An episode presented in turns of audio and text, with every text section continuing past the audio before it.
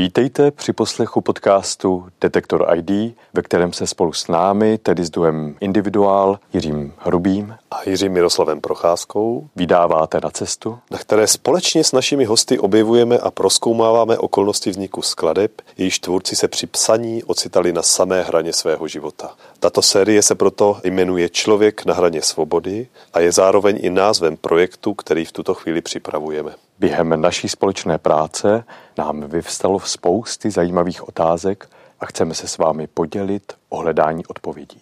Tak, tak pojďte s námi.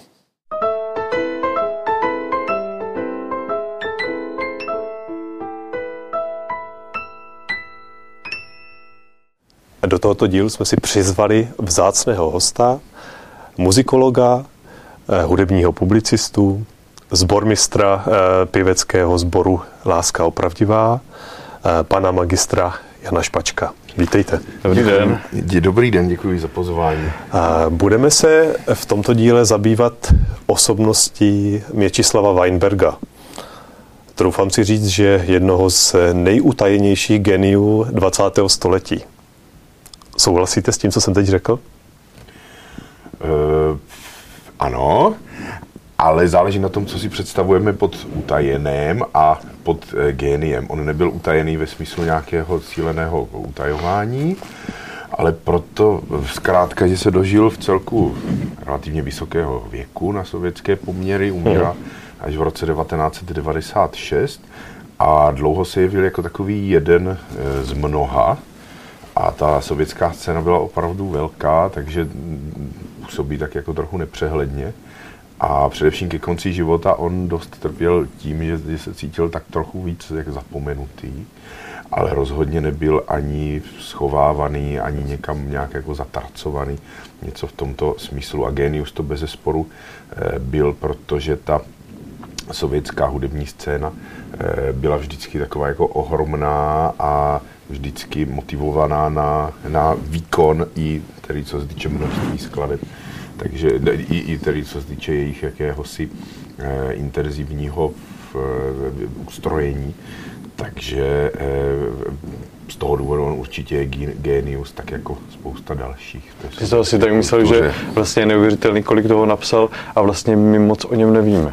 A to je třeba, tak, tak to je aspoň já čtu přesně, to, to, co ty říkáš. Přesně tak čteš mě, čteš mě myšlenky, ano. Ale on, teď jsme zmínili sovětský autor, eh, ale on vlastně z, z Ruska nebo ze Sovětského svazu nepocházel, jestli se nepletu. No jeho život je stělesněním nejrůznějších paradoxů dějin 20. století, protože eh, to, že se mm, narodil v Polsku, studoval ve Varšavě, a potom odchází na Prahu druhé světové války do Stalinského sovětského svazu, se nám vlastně může jevit jako neúplně šťastná, šťastná volba, ale ve skutečnosti to toho vlastně zachránilo. A těch hmm. paradoxů a, a té nemožnosti rozdělit svět ve 20. století na dobré a zlé, protože se v tom východoevropském prostoru prakticky všichni pohybují eh, v oblasti takového jako všeobjímajícího a všemocného zla, tak eh, se nám velmi často tady, tady to dobro a zlo se nám přepolovává a dochází k takovým překvapivým situacím. Takže on je vlastně Polák, je eh, polský žid,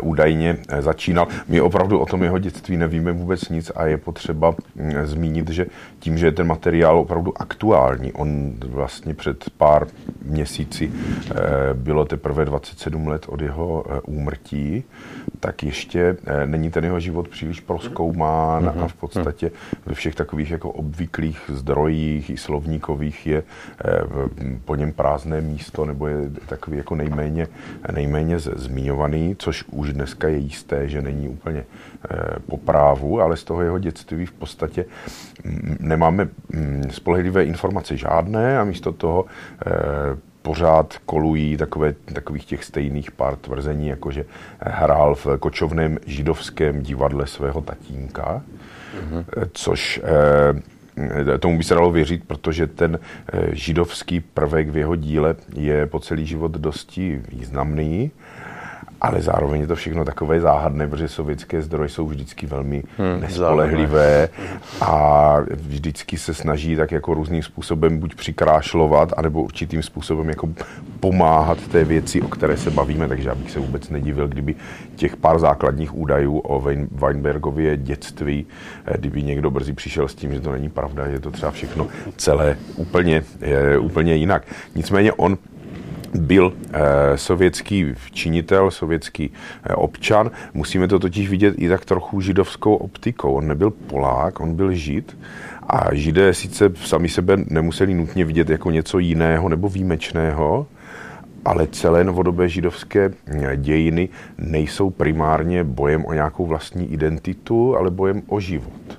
Hmm. A Oni hmm. zkrátka eh, potřebovali někde, eh, někde přežít a tohle eh, byl, byla ta jeho volba, pochopitelně na, na Prahu druhé světové války odejít na území Sovětského svazu, které se tehdy mohlo jevit jako relativně bezpečné. Opravdu to byla Eh, prozíravá volba a celý zbytek jeho rodiny, který, eh, který zůstal na území eh, Polska, tak zkrátka zahynul. Takže to byl jeden z takových těch osamělých lidí bez rodiny, zpočátku v cizím prostředí. No a on získal úspěch na tom sovětském území nejprve v Bělorusku, kde začal studovat skladbu, kompozici, zatímco...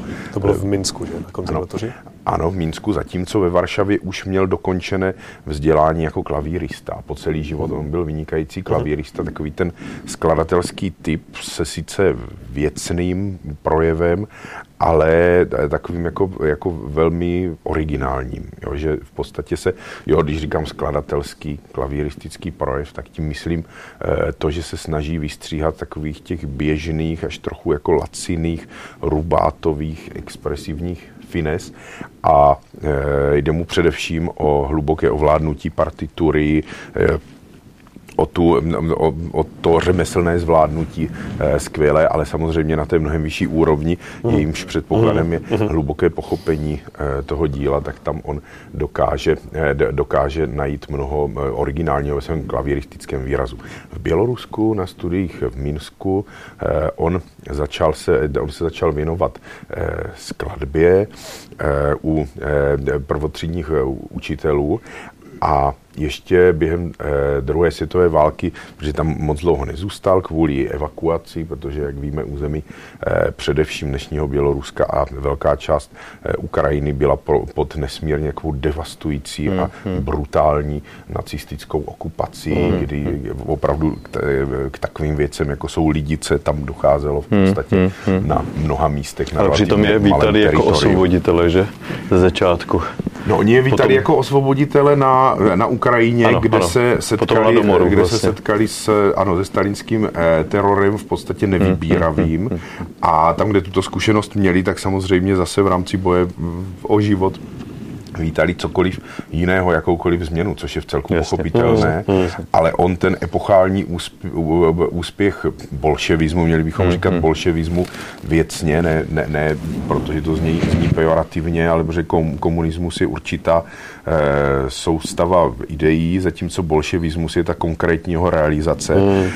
A úspěch tady té realizaci, eh, tady té realizace je postaven na dvou věcech, na naprosto nepředstavitelném brutálním násilí, které v hmm, podstatě hmm. jako do té doby si nikdo nemyslel, že by takto se mohlo realizovat a na lži Mm-hmm. což, je, což je taky zajímavé eh, z jiného důvodu, protože vlastně oni ty metody lži mají převzaté z víry, z křesťanské víry v tom pravoslavném podání, protože mm-hmm. samozřejmě víra ve svém principu je iracionální, je vědomá a je silná, ale je iracionální a oni z toho převzali tady tento prvek toho, toho, te, toho povinného věření něčemu hmm. a vlastně to naroubovali na ty své eh, pokřivené představy o světě. Takže les, lež a násilí to je eh, úspěch bolševismu, který se právě projevil na Ukrajině tím strašným hladomorem a hmm, hmm, hmm. tímto prismatem je třeba vidět eh, tu skutečnost, že, eh, že tedy vítali nacistickou okupaci jako určité osvobození a samozřejmě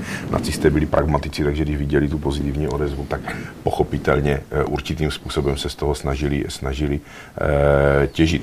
Ale to bychom zabrousili trochu někam jinam. Faktem je, že především na území dnešního Běloruska tedy docházelo k nepředstavitelným zvířeckostem a sovětský svaz měl další tady tuhle výhodu, že zkrátka bylo možné odcházet na východ.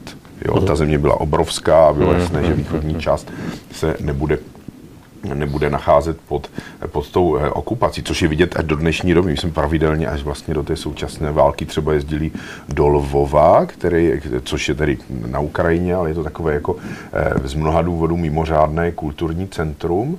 A Lvov má svoji vlastní prostě autentickou tradiční židovskou komunitu. Mm-hmm. E, není obrovská, ale není to ten stav, kdy prostě u nás máme opravené synagogy a a je to muzeum, památka a e, nikde nikdo, kdo by tam patřil. A ta židovská komunita, protože zkrátka, když přišli hruzí druhé světové války a samozřejmě lvovský pogrom byl hrozný, ale prostě mm, mm. velké množství židů odešli na východ a po válce se zase vrátili, takže to tam, e, to tam e, normálně funguje. A jenom teda, abych dopověděl, e, ten v úvozovkách Weinbergův turismus během druhé světové války, on byl on byl evakuován do Tadžikistánu, do Taškentu, což je vždycky taková zajímavá eh, sbírka v té sovětské historii, protože eh, všichni významní lidé a všechny významné instituce byly evakuovány do nějakého, do nějakého místa. Takže třeba Šostakovičova Leningradská symfonie měla premiéru v Eh, v tehdejším Kujbiševě, dnešní Samaře, v podání orchestru Velkého divadla v Moskvě, protože zrovna i Šostakovič, i eh, orchestr Velkého divadla v Moskvě byli institucionálně evakuováni v té hmm, hmm. v dnešní Samaře. A tímto způsobem Weinberg byl evakuován do Taškentu, do Tadžikistánu, kde poznal svoji budoucí manželku. A mhm. to je důležité, pokud se budeme věnovat i e, tomu židovskému e, aspektu jeho e, společenských vztahů, tak on zde potkává a žení se se svojí manželkou Natálií, Natália Vovsi eh, Michoelsová, což uh-huh. je mhm. příjmení, které asi bude mnohem, mnohem známější. A to je hm, myslím si, že se k tomu dostaneme. Asi bychom se z toho dětství příliš rychle dostali někam, někam jinam, ale už tuto chvíli upozorňuji na Natálii. Eh, a pamatujte vlastně si, pamatujte na si Natálii. Na, na důležitost toho, eh, té taškenské evakuace. A pak odchází do Moskvy a do konce života žije v Moskvě Jasně. a nemá v podstatě nějaký zásadní problém, nebo ne, nemá touhu se někam stěhovat, jo, hmm. kam patřím, když jsem žít a moje rodina nežije mm. a tady mám úspěch, přestože samozřejmě potíže stalinismu jsou jasně dané, takže tady tím velkým kruhem bych se jenom vrátil k odpovědi na otázku, jestli on byl sovětský skladatel, byl sovětský skladatel polského původu, židovského původu. Mm-hmm. A já bych se vrátil ještě trošičku zpátky na to, na tom, v tom jeho životním putování. A my jsme eh, si teďka řekli, že Weinberg z Moskvy, teda z Moskvy, z Varšavy odešel směrem na východ, dostal se až do Moskvy, ale to vlastně nebyla jeho úplně jako cílová destinace na začátku. On se nerozhodnul, že teď odejdu, půjdu, eh, půjdu do Moskvy. Jeho tam muselo asi něco přivést. Nějaká životní, zřejmě nějaká životní okolnost, protože vzal to přes Bělorusko. Samozřejmě eh, bylo to ovlivněné tím nacistickým vpádem a postupem. Ale jak se dostal konkrétně do Moskvy? To by mě zajímalo, protože přece jenom to bylo jako centrum eh, tehdejší, tehdejší, eh, tehdejší kultury. kultury. Jestli tam přišel na pozvání někoho, někdo si ho někde všimnul, nebo jestli on opravdu šel s ničím tady do toho hlavního města sovětského. No pokud je mi známo, tak on tam přirozeně tíhnul jako k jakému si centru, které samozřejmě je eh, nejvýznamnějším centrem. Eh, v podstatě víme, že eh, ta ruská kultura má, má dvě centra, Moskvu a Petrohrad a ten pod Petrohrad si vždycky uchoval spíš určitou jedinečnost, ale co se týče jakoby četnosti hudebních kontaktů tak ta Moskva byla naprosto rozhodující. I třeba Šostakovič se po válce nestěhuje do Moskvy, ale zůstává mm, v Moskvě, mm, kde zůstal, protože zkrátka, i když miloval svůj rodný Petrograd a později tedy Leningrad a choval k němu velký obdiv a jezdil tam na všechny své hmm. premiéry a udržoval tam všechny možné vztahy, tak zkrátka pořád hmm. to Moskva znamenala mnohem víc a takto k tomu centru přirozeně lnul i Weinberg. Kdyby on dostal práci někde jinde nebo z existenčních důvodů byl nucen zůstat někde jinde, tak by tam zůstal, ale ta nouzová situace samozřejmě člověka přirozeně e, nutí e, se stahovat tam, kde je centrum, tam, kde jsou e, zdroje nejrůznější, nejenom, nejenom e, finanční. Když přijdete o domov a nemáte kam jít, tak taky nejdete do Křenovíc nebo do Bučovic, ale jdete do Brna. Jasně, to jsme viděli teď. Vlastně. Moravě. Ano, před rokem. No. Já, jsem totiž, já jsem totiž trošku narážel na osobnost Dmitrie Šostakoviče, Eh, protože my víme, že oni byli vlastně velmi blízcí přátelé, že ty jejich osudy se eh, propojily v několika vrstvách. A zajímalo by mě právě to jejich eh, seznámení se, nebo protože Weinberg byl přece jenom o takovou půl generaci nebo generaci mladší.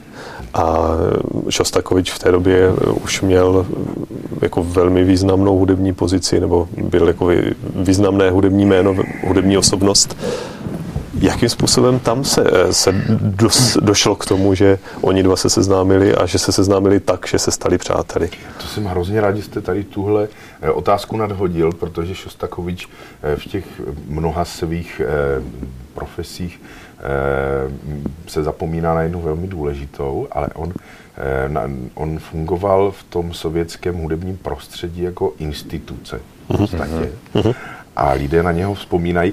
Eh, já to vezmu trochu ze široka, ale představte si mm, duši člověka, který žije v tom strašném, nesvobodném světě, který třeba dneska kvůli situaci na Ukrajině se nám jeví jako děsivý, jak tam ti lidé můžou být. Ale on byl děsivý vždycky a vždycky se ta zlá, jak říkal Reagan, říše zla, vždycky se ta zlá sovětská moc snažila někde za, eh, za cenu hrozlivého utrpení něčeho, něčeho dosáhnout, nebudu jmenovat eh, konkrétně, abych úplně neodváděl řeč. A když se citlivá duše jako Šostakovič zkrátka rozhodne nejenom v tom systému žít a přežít, ale nějakým způsobem nerezignovat na to, aby pořád myslel tady na to utrpení, tady na ty skutečné hodnoty, eh, tak eh, samozřejmě jako trpí nebo zažívá eh, určitou eh, jako bolest z toho, že nemůže být eh, navenek tím opravdovým člověkem, který se chová podle všech etických zásad, protože prostě když jste v takovéhle, v takovéhle zemi, tak nutně musíte dělat, dělat kompromisy. A on mimo jiné, Šostakovič, tohle kompenzoval tím, že se nesmírně pěkně choval k nejrůznějším lidem ve svém okolí a využíval svého vlivu, a on měl značný vliv, to je zase potřeba eh, říci, tak ho využíval jako, jako instituce jako k nejrůznějším věcem. Na něho se obracela spousta lidí třeba, aby jim půjčil peníze, protože samozřejmě eh, hmm. způsoby toho eh, pro následování lidí byly různé a samozřejmě materiální patřili k těm rafinovanějším a Šostakovič, který sám taky párkrát eh, to měl finančně špatné, ale, ale jinak, eh, co se týče autorských honorářů, tak obecně v komunismu tohle bylo skvělé, takže on měl relativně hodně peněz, ale když ho někdo hmm. poprosil o peníze, tak on eh, dokonce sám vzal ty peníze a jel k tomu člověku, aby mu to hmm. nebylo trapný, že si musí někde jako u dveří na tohle, na tohle čekat, což mimochodem je zkušenost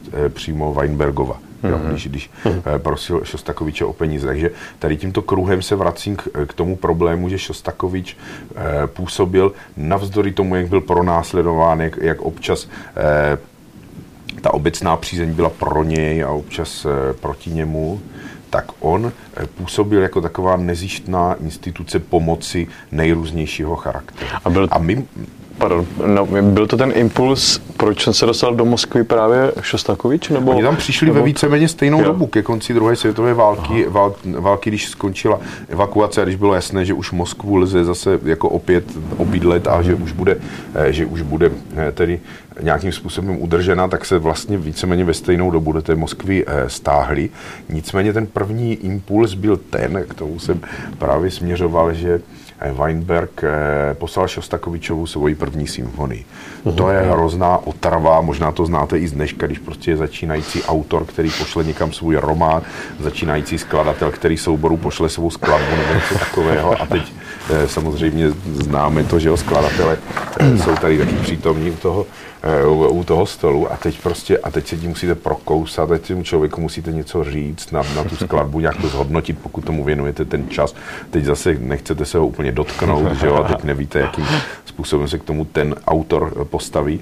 No ale Šostakovič byl znám jako taková opravdu nezjištná podpora eh, skladatelům, že prostě jim Eh, to dílo nějakým způsobem zkontroluje a zarecenzuje. A byla to v podstatě taková jeho eh, v úvozovkách zábava, dobročinná zábava po celý život. Eh, I když je Weinberg často označován za Šostakovičova žáka, tak on nebyl Šostakovičovým žákem z pohledu nějaké pravidelné výuky, mm. ale oni se setkávali mm.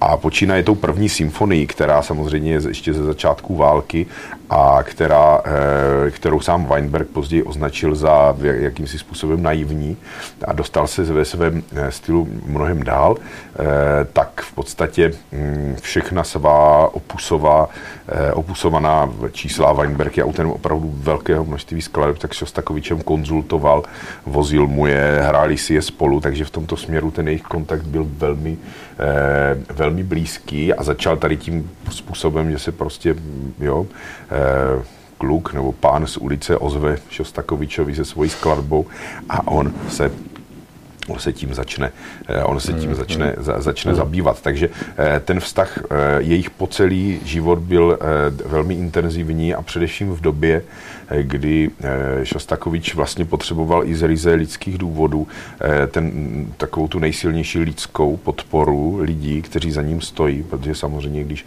v hrůzo strašném stalinském systému na vás oficiálně útočí média, tak samozřejmě nevíte, jak dlouho přežijete, nevíte, co se vám stane nebo, nebo nestane, tak samozřejmě je důležité, aby, eh, aby i lidsky eh, ta blízkost vám nějakým způsobem byla prokazována a eh, Weinberg v tomto působil tedy že byl vždycky mu blízký a byl to takový jako blízký eh, přítel. Navíc eh, Šostakovič, kterého můžeme, a už jsme to tady asi naznačili, chápat jako takový určitý hodnotový kompas, paradoxně, když on sám uh-huh. věděl, že žije v bezhodnotové společnosti, uh-huh. žije tím pošpiněn.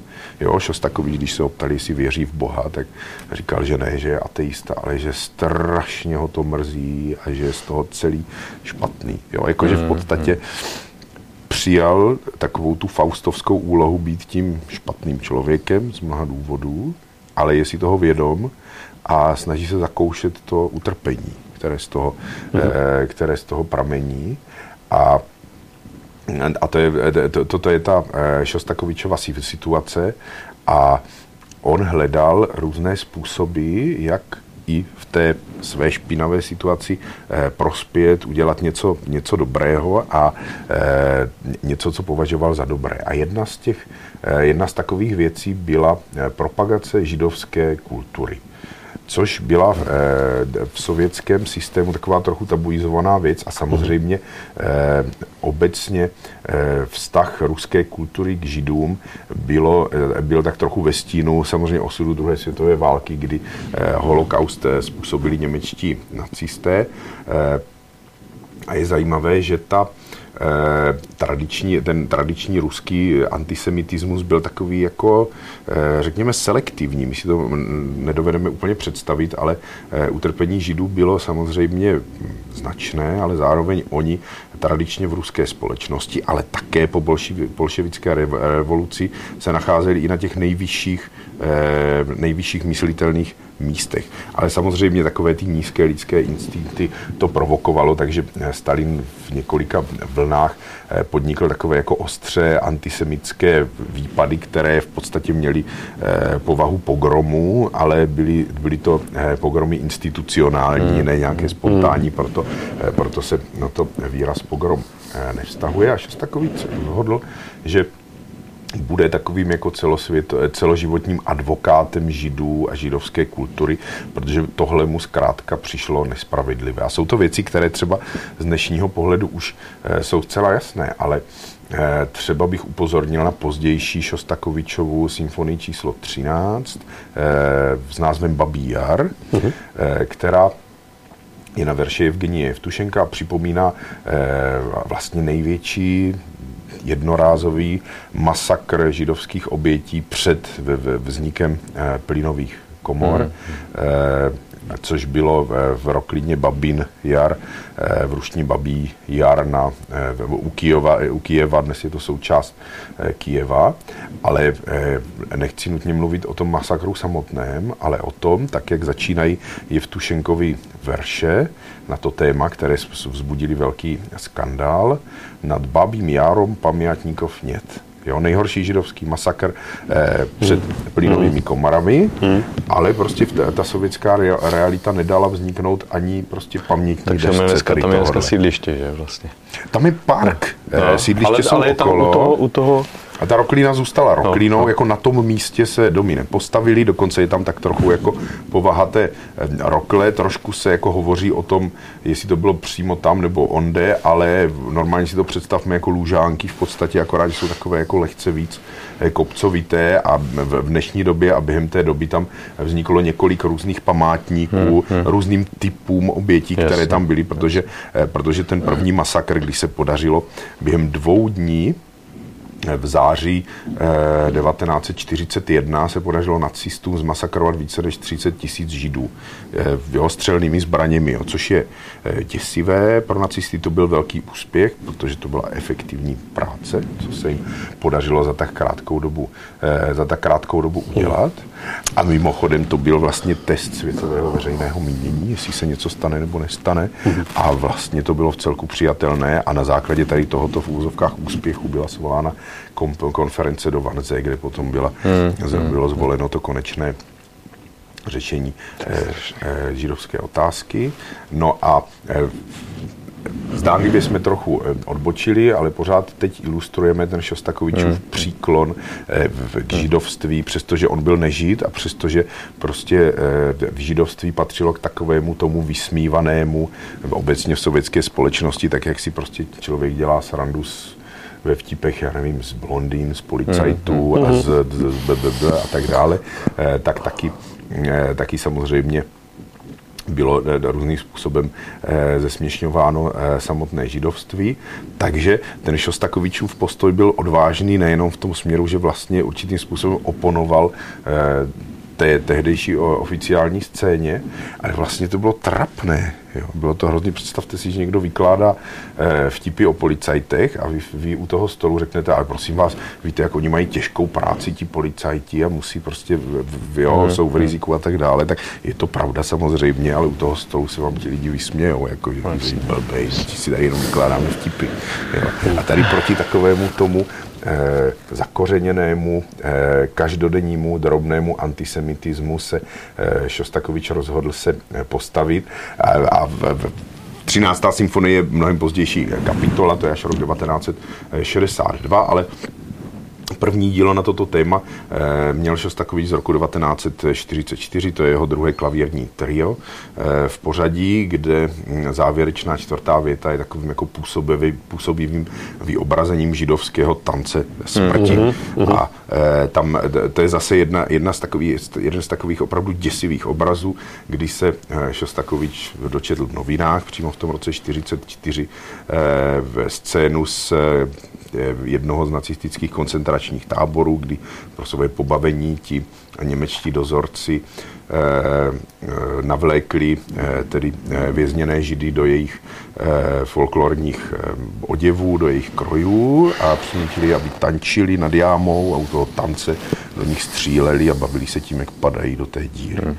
A Šostakoviče z uměleckých důvodů tohle zaujalo, nazval to tedy židovský tanec smrti, tu čtvrtou větu, a takovým je to klavírní trio, takže vlastně jenom tři nástroje, ale médium klavírního tria má v ruské hudební kultuře výjimečné postavení, to je mm. něco takřka jako, eh, jako symfonie a on tam spodobnil vlastně to, eh, tu smíšenou eh, náladu tragédie, smutku a veselí které on nacházel právě v židovské kultuře obecně, protože to nebyl jenom jedna historka z roku 1944, ale v židovském folkloru je toto přítomno mnohem více než, hmm. eh, než jinde, tak to on eh, chápal, tedy že je eh, smutek a veselí jsou sobě velmi, velmi blízké.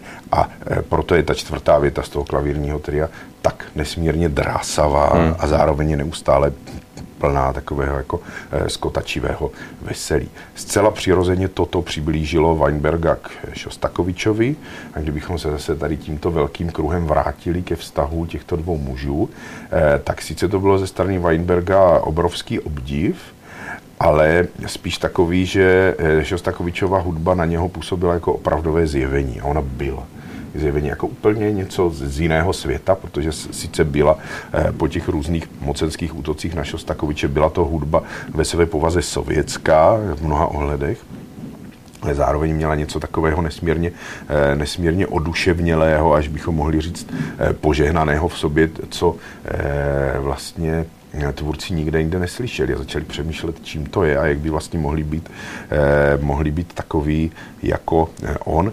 A není úplně přehnané tvrdit, že celá ta mohutná sovětská avantgarda 60. let a později byla z velké části postavena na eh, obdivu, eh, hmm. na tvůrčím obdivu k Šostakovičovi, ne nutně k jeho, k jeho osobnosti, on byl jako osobnost chápan eh, ambivalentně, zcela přirozeně, ale eh, tedy na, eh, na jeho samotné eh, hudbě. A v tomto ohledu můžeme říci, že během toho dlouholetého eh, uměleckého vztahu těchto dvou osobností, Sostakoviče a Weinberga, docházelo k těm inspiracím obou straně že to tedy nebylo jenom to, že Šostakovič povahou své hudby tedy se stal opravdu takovým jako charismatickým, přirozeným vůdcem toho hudebního tvůrčího světa, ale také, že on u svých žáků a takových jako blízkých tvůrců nacházel zase inspiraci pro svá eh, některá díla. Takže známý Šostakovičův cyklus z, z písňový z žírovské lidové poezie e, z let 1947 až 48 následuje vlastně dvojí cyklus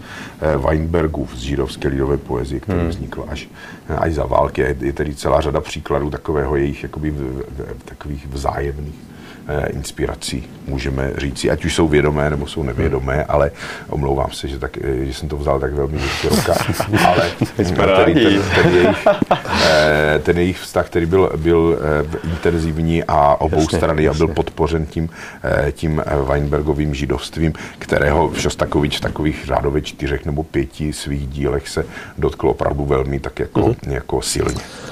Já myslím, že se ještě mm, vztahu Šostakoviče a Weinberga v kontextu jejich eh, skladeb eh, asi dotkneme, ale mě by zajímalo, mě by zajímalo teďka, jak to bylo s Weinbergem a tehdejším režimem. Eh, my víme samozřejmě, jakými peripetiemi, peripetiemi procházel Šostakovič během své životní a umělecké cesty, ale jak to bylo s Weinbergem a jeho pobytem v Sovětském svazu? No, eh, především je důležité si uvědomit, pokud pronikneme do hloubky eh, problémů Sovětský svaz, že prostě v té zemi nežili hodní a zlí těch hodných žilo pár, nebudu to nějak vykazovat statisticky a je potřeba si jich samozřejmě považovat za jejich principiální hmm. postoj. Ale prostě představa, že budou všichni tak jako čistí, jako klavíristka Maria Veniaminovna Judina nebo jako skladatelka eh, Galina Pavlovna Ustvolská, takový jako úplně jako až jako svědci, eh, to je absurdní. Ti lidé tam nějakým, nějakým způsobem přežívali. Takže v tomhle smyslu není úplně pejorativní tvrdit, že prostě Weinberg byl sovětský, eh, byl sovětský eh, člověk a samozřejmě on prošel eh, různými peripetiemi. No, no takové pro přehlednost dvě události z jeho života. Tak Andrej Aleksandrovič Ždanov vydal v lednu 1948 svůj vlastně pamflet, ve kterém se nějakým způsobem ide, ideologicky snaží ospravedlnit útok na e, vybrané hudební skladatele. V této souvislosti je potřeba zmínit, že socialistický realismus v hudbě v té době byl především mocenskou doktrínou a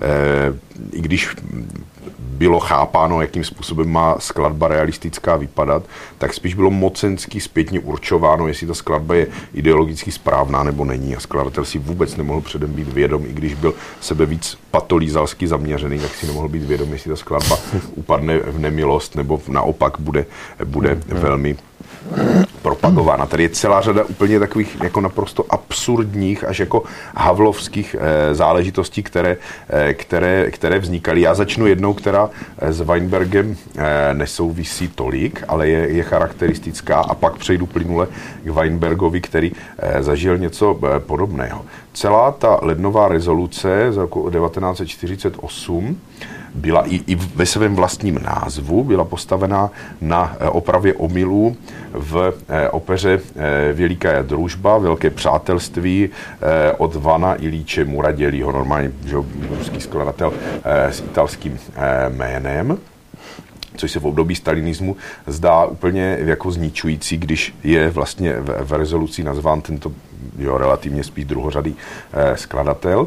Nicméně tohle byla jenom záminka, tak jako jsou záminky hmm. k, k válkám, tak taková eh, paradoxní zámínka byla ta, že Stalin, Stalin, který se zajímal samozřejmě o sovětskou hudbu a o sovětskou operu a hrozně se těšil tady na, tu, eh, na to velké přátelství a ta Muradělího opera byla sama o sobě opravdu taková jako ohavná, patolízalská. Určitě by se nám dneska líbila, protože to taková velká choreografická eh, hudební folklorní show, možná by trochu připomínala ty různé show, co, co, co vydáme ze Severní Koreje třeba. A, ale to hnusné na té hudbě je to, že vlastně ona byla uměleckou reflexí eh, toho Stalinova krvavého stěhování eh, celých národů, hmm. z, že jo, z Krymu, z Kavkazu a, a, a tak dále, ty jeho ta jeho hrůzostrašná politika, tak tady v té opeře mělo být vidět, jak, jak jsou všichni šťastní v těch svých nových domovech a jak se, jak se přátelí a tak dále.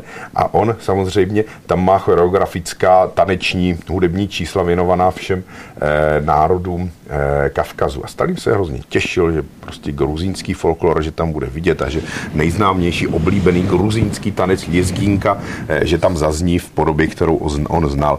Což je takový trochu muzikologický problém, to tady jenom v kostce vysvětlím. Když v nějaké opeře eh, nebo v nějakém dramatu i v, i v baletu vystupuje lidová hudba jakožto folklor, tak buď se k ní můžeme stavit jako třeba ruští nacionalisté mocná hrstka, že vezmeme existující píseň a celou i s tou melodií ji dáme do té hudby. O Birioska ve čtvrté větě Čajkovského, čtvrté symfonie třeba eh, a tak dále. Zpracovávání konkrétních písní. A nebo jako skladatel už uvažují umělecky a pokud mám v opeře folklorní číslo, tak musím ho včetně melodie kompletně skomponovat nové. Jako to jsou, Janáček, ano, to jsou folklorní čísla uh-huh. v její pastorkyni, uh-huh. kde je opravdu eh, celý ten folklor, samozřejmě v duchu eh, lidové hudby východní Moravy, ale je eh, stoprocentně autorský Janáčkův, přestože nejedlí ve své recenzi tvrdil, že ne, ale to není tak, to není tak důležité. A tohoto se dopustil Muradili, že udělal takový ten jako vyšší level skladatelství, že skomponoval gruzínskou lězgínku, ale ne takovou tu, kterou si Stalin tancoval jako dítě,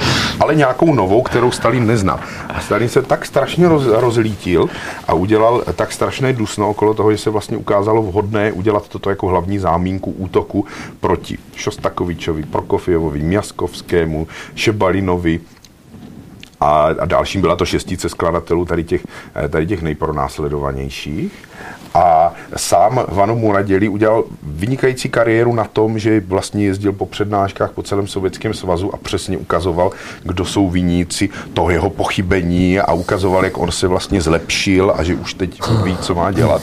Jo, tady míra té potupy a ponížení byla úplně neomezená a bezbřehá v Sovětském svazu. To, čemu byli lidé podrobováni, ale také to, eh, čemu se lidé velmi ochotně podrobovali za účelem jakéhosi svého mm. úspěchu. No a tady v tomto to je sovětská stalinská realita jako hrom. Tady v tom lednu 1948 dosáhl eh, eh, Mojsej eh, Weinberg tady tohoto pochybného úspěchu, že Ždanov jemu věnuje jeden odstavec a sice už jako, že, že tedy byl skladatel, který pochybil a který se dal dohromady se západními moderními tendencemi, ale že jeho symfonieta už je krásné, zdravé dílo, to byla taková ta, taková ta ideologie používat, uh-huh. používat konkrétní výrazy, tedy, že ta hudba je zdravá, eh, jasná, nemám tady přesně tu citaci, takže v tomto šíleném pamfletu se dostalo Weinbergovi eh, eh, pochvalí, no tak co s tím chcete dělat? Tak jako nenapíšete Stalinovi, prosím vás, škrtněte mě, že jo? Takže on měl určitý úspěch, ale samozřejmě strach je strach, takže on po takřka dalších deset let v podstatě omezil svou tvorbu na různé takové folklorní výjevy. Trochu to zjednodušují, ale samozřejmě taky hudbu pro eh, hudební divadlo nejrůznějšího, nejrůznějšího charakteru, ale třeba závažné symfonie nenapsal až prostě dlouho po Stalinově smrti, kdy se zase rozhodl eh, přikročit, přikročit k závažným tématům. No a když říkáme, že to byl pro něho úspěch a že vlastně ta finální léta stalinismu pro něho, pro něho mohla být věcí úspěchu, nebyla, protože jeho manželka eh, Nataša eh, Vovsi Michojelsová, eh, dcera eh, významného eh, sovětského židovského eh, herce, protože židovství rezonuje v sovětské kultuře, to není zprosté slovo, a bylo dokonce moskevské státní židovské divadlo, jehož byl Michojel s ředitelem, ale Stalin se rozhodl, že eh, významné reprezentanty toho židovského živlu ve společnosti zlikviduje. A to způsobem, který byl jemu vlastní. Takže, eh, takže Solomon Michojels byl zavražděn a to tím způsobem, že byl ubyt jeho tajnými agenty, aby to nebyli, nebylo podezřelé, jak ho potom ještě hodili pod auto a nechali ho, eh, nechali ho přejet. A přímo tady v tom lednu 1948 se Weinberg se svojí manželkou Michojelsovou dcerou dozvěděli tady o této tragédii. A toto, eh, tedy ta Michojelsova smrt, nesmírně silně rezonovala sovětskou společností. Zkrátka dnešním jazykem bychom řekli, že Stalin vyslal signál. To byl takový typický eh, Stalinův hmm, signál do společnosti a zároveň tedy spustil tu obrovskou antisemickou vlnu, že jo, hmm odhalil ten, tu, tu v úvozovkách eh, v spouru krmelských lékařů židovského původu. Jeden z nich zase byl strýc od, eh, od, Nataše, eh, od Nataši Michalsové, tedy manželky Weinbergovi. Takže jich se to velmi blízce dotklo. A kdo by chtěl si říkat, že furt to ještě mohl Weinberg mít dobré, no tak neměl to dobré a o pět let později na přelomu ledna a února 1953 byl uvězněn. Jo? Protože tam vlastně gradovalo, že jo, Stalin eh, umírá na vrcholu svých, eh, svých sil a eh, také svých protižidovských kampaní hmm. a právě její součástí bylo také, také Weinbergovo uvěznění. Tady je zajímavá taková životopisná kapitola, že že se Vanibergovi hned e, snažili zajistit pro své děti, protože Vítočka, jestli se nepletu, jejich dcera měla tehdy snad sedm let nebo kolik. A oni se dokonce, a to se Weinbergovi dozvěděli později, že se Šostakovič do toho vložil tím způsobem, že jakoby eh, pomůže prodat majetek, který po nich zůstane, protože te, tehdy samozřejmě uvěznění znamenalo smrt a že si vezmou tu jejich dceru, aby nemusela zůstat v nějakém dětském domově. Takže tohle bylo domluveno, že tedy eh, Šostakovič, který už měl eh, doma vlastně dvě děti, eh, 17 let měla Galina tehdy a Maxim měl 15, hmm. takže si vezmou tu výtočku a že tedy ji vychovají a že bude, že bude u nich, ano, takže, eh, takže takový byl ten blízký vztah a vlastně Stalinova smrt zachránila Weinberga eh, i na životě, i, i, tu, jeho, i tu jeho manželku. No, takže tohle, tohle jsou takové jako dvě příhody, eh, že se tedy v pozitivním světle eh, Weinberg objevil v tom eh, Ždanovově eh, pamfletu a že byl uvězněn což samozřejmě několika skladatelům se eh, taky stalo eh, v sovětské historii. A přesto Šostakovič to byl jeden z takových jeho nej, nejprincipiálnějších postojů, protože na vrcholu eh, stalinského antisemického útoku Šostakovič napsal dopis Lavrentí Beriovi, kde se osobně zaručuje za za Weinberga a za to, že je to prostě spořádaný občan, vynikající umělec a tak dále, že by měl být nějakým, nějakým způsobem, eh, způsobem zachráněn. Toto je taky ten typ toho Šostakovičova drobného hmm. hrdinství.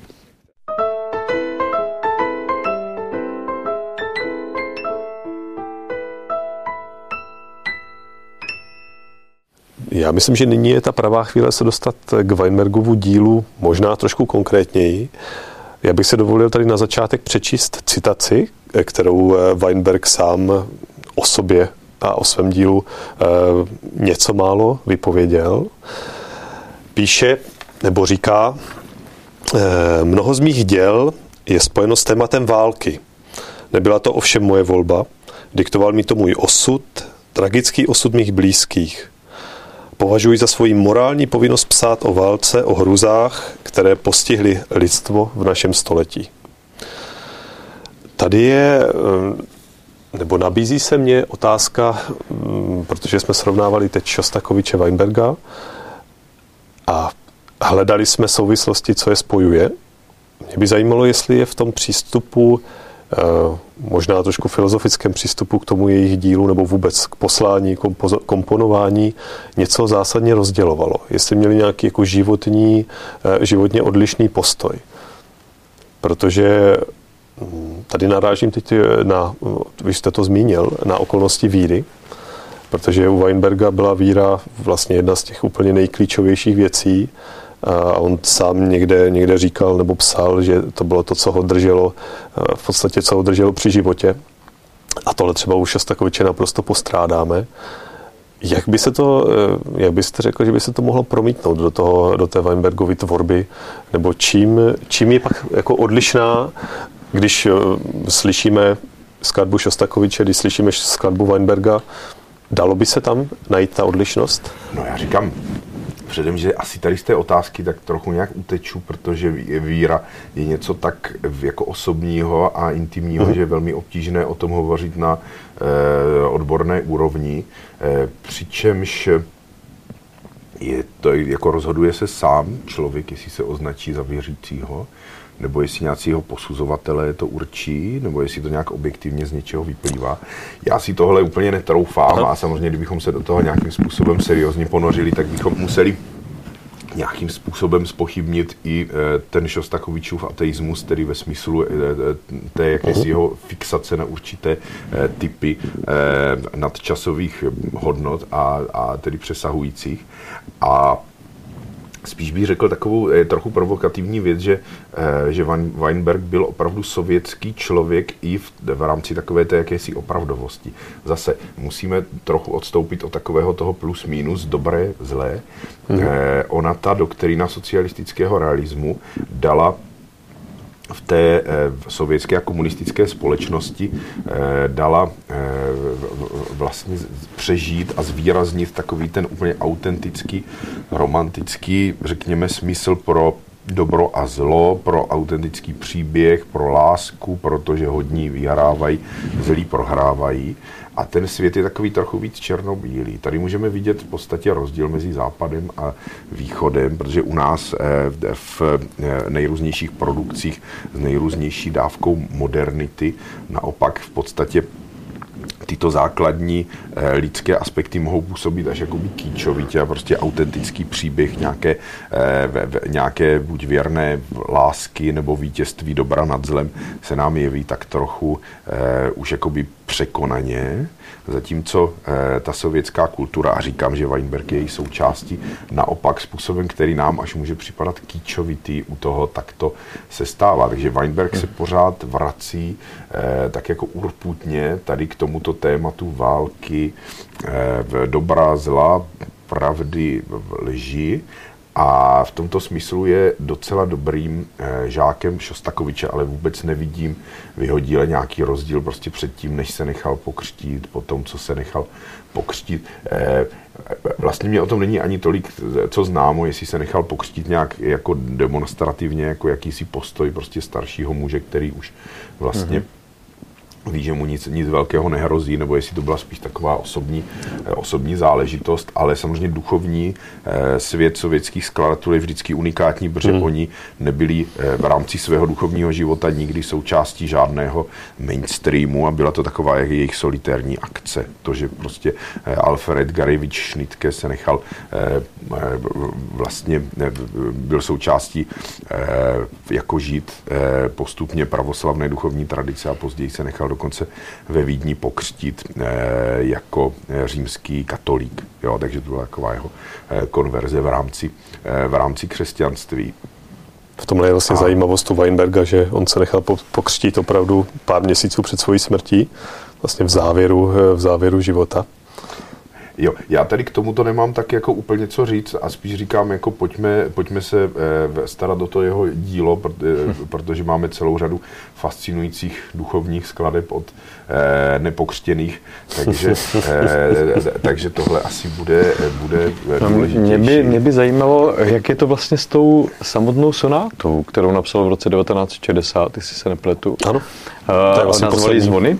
Mm, on ji nenazval zvony, on to je ale, zvony, ale poslední jsou tam vlastně jako, tak jenom jak, jak vlastně, co, co, k tomu, co k tomu říct, jakou měl pohnutku ji napsat, byla tam nějaká vůbec jako motivace tady No jasná informace e, není nebo není nám k dispozici a samozřejmě, kdyby, kdybychom toto chtěli zjistit, tak můžeme se ponořit do archivu e, časopisu Sovětská muzika, podívat se do recenzí, mm-hmm. ale zase bychom se tam možná dozvěděli něco, co Weinberg tehdy o té své skladbě říkal oficiálně, mm-hmm. přičemž bylo zcela obvyklé, že skladby měly dvojí výklad jo, hmm, dvoj, hmm, dvojí význam. Je pravděpodobné, že tady zase bude nějaká vzájemná inspirace s Šostakovičem, který zrovna v tomto roce dokončuje jedno ze svých nejsilnějších děl, a to je smícový kvartet číslo 8, C-moll, opus 110, který eh, Šostakovič s takovým tak eh, trochu sarkazmem, ale bez humoru označuje za svůj, eh, za svůj vlastní nekrolog, protože až zemře, jak mu nikdo žádný pořádný nekrolog nenapíše, tak si ho napíše sám. A napsal tady ten hudební nekrolog, nesmírně působivý eh, opravdu z té hudbě cítit to, co Šostakovič o ní říkal, že vlastně při kompozici plakal od začátku až do konce a že je to vlastně hudební spodobnění eh, pláče a celou tu skladbu on vystavil na svých vlastních, eh, na svých vlastních citátech, ale také jsou tam některé citáty jiných děl nebo, nebo známých písní, ale, ale seřazený za sebou v jejich tak třeba řádově 20 nebo 30 těch citátů, tak je celé to postaveno eh, na těch mhm. citátech, je to autobiografie a víme, že to Weinbergovi přehrával, že to na Weinberga mělo, eh, mělo silný, eh, silný eh, účinek. Ze stejné doby je ta klavírní sonáta, která svojí koncepcí je dosti prostá, že jsou to dvě věty pomalá a, a rychlá a je v podstatě prostá i jakýby ve své sazbě, jako přiznají, že ona klavíristicky není nějaká hrozně náročná. A tady se Weinberg spíš eh, připojuje k těm nemainstreamovým sovětským skladatelům, ke kterým si se zjevně eh, si přál patřit, což eh, mohou už, už v té době být částečně šnitke. A, a tady, ti, tady ta mladší generace Edison Denisov a eh, a Sofia Gubajdulina a, eh, a podobní vlastně během 60. let eh, i v reakci na Šostakoviče právě eh, vzniká móda ne těch obrovitých výsostných skladeb maximálně virtuózních, ale takových jako, jako řekl, bych, řekl bych dílčích celé je to právě takové zvonivé, ta, ta sonáta, že tak jako v podstatě cinka, takže svojí sazbou je vlastně oproštěná cíleně. Vždycky, když, te, když si v hudbě hrajete na něco, tak eh, ta skladba o to víc je v tom detailu intenzivnější. Mm-hmm. Tak jak když si Bach ve violončelových svítách hraje na taneční svitu, tak je to celé... Já bych se zeptal, jako souhlasíš? jako klavírista. Já, já bych jako řekl, že ona je velmi záludná, teda ta sonáta. A hlavně, hlavně, hlavně druhá věta. Je tam spousta, spousta vlastně skryté polyfonie, spousta ne, neúplně běžné klavírní sazby. On opravdu v tomhle byl velmi originální. A jako ta věta, ona je sice velmi krátká, ale stránkou je velmi bohatá, protože je velmi rychlá.